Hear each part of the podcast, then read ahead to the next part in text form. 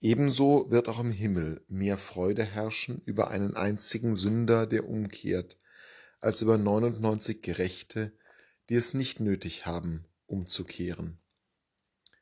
Das ist die Schlussfolgerung, die Jesus aus dem Gleichnis vom verlorenen Schaf zieht, das der Hirte sucht, während er die 99 zurücklässt. Diese Perikope des Lukas schließt unmittelbar an an die Perikope, die die Kirche uns gestern vor Augen gestellt hat, und die endet mit den Worten, Darum kann keiner von euch mein Jünger sein, wenn er nicht auf seinen Besitz, Besitz verzichtet. Das ist ein scharfer Kontrast. In der einen Stelle stellt Jesus Anforderungen auf, die kaum zu erfüllen sind. Und dann spricht er von dem guten Hirten, der dem Sünder nachläuft.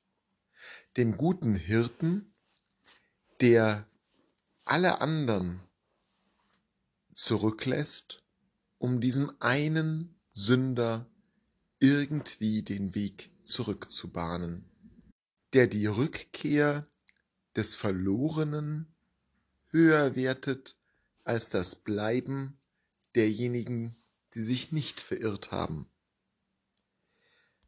Was für ein Kontrast zwischen dem fordernden Jesus und dem nachlaufenden Jesus.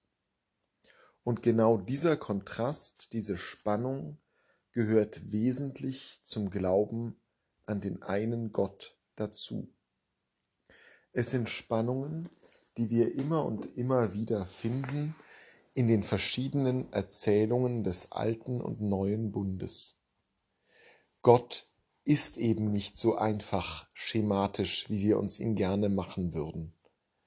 Gott passt weder in das Schema des unbarmherzigen, fernen, unnahbaren, noch passt er in das Schema des mitlaufenden, immer freundlichen Bruders.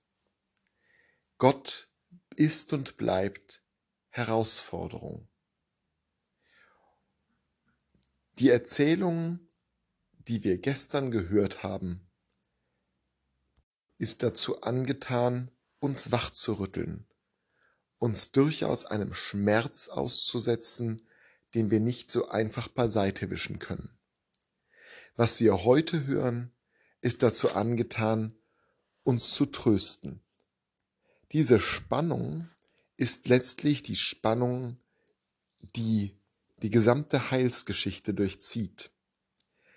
Die Spannung, die dadurch entsteht, dass wir ihm niemals ganz gleich werden können, dass wir immer geringer sein werden als Gott und darum von unserer Seite her immer den Abstand sehen werden.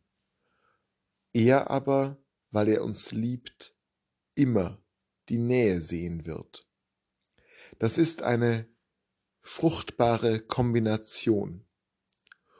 Umgekehrt wäre es geradezu tödlich für uns, wenn wir nur das Nahe säen und er die Ferne. Doch wieder und wieder werden wir daran erinnert, dass er der Große ist, wenn wir zu ihm blicken, wir die Geliebten, wenn er auf uns blickt.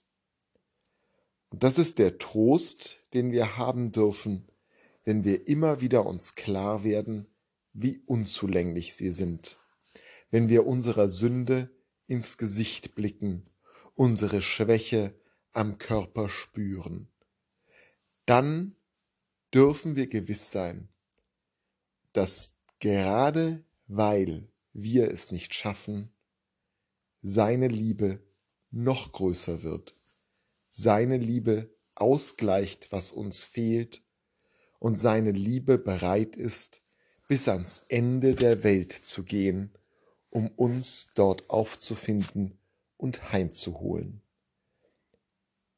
Wie es schon im Psalm heißt, stieg ich empor zum Himmel, du bist dort. Legte ich mich nieder in der Unterwelt, du bist zugegen.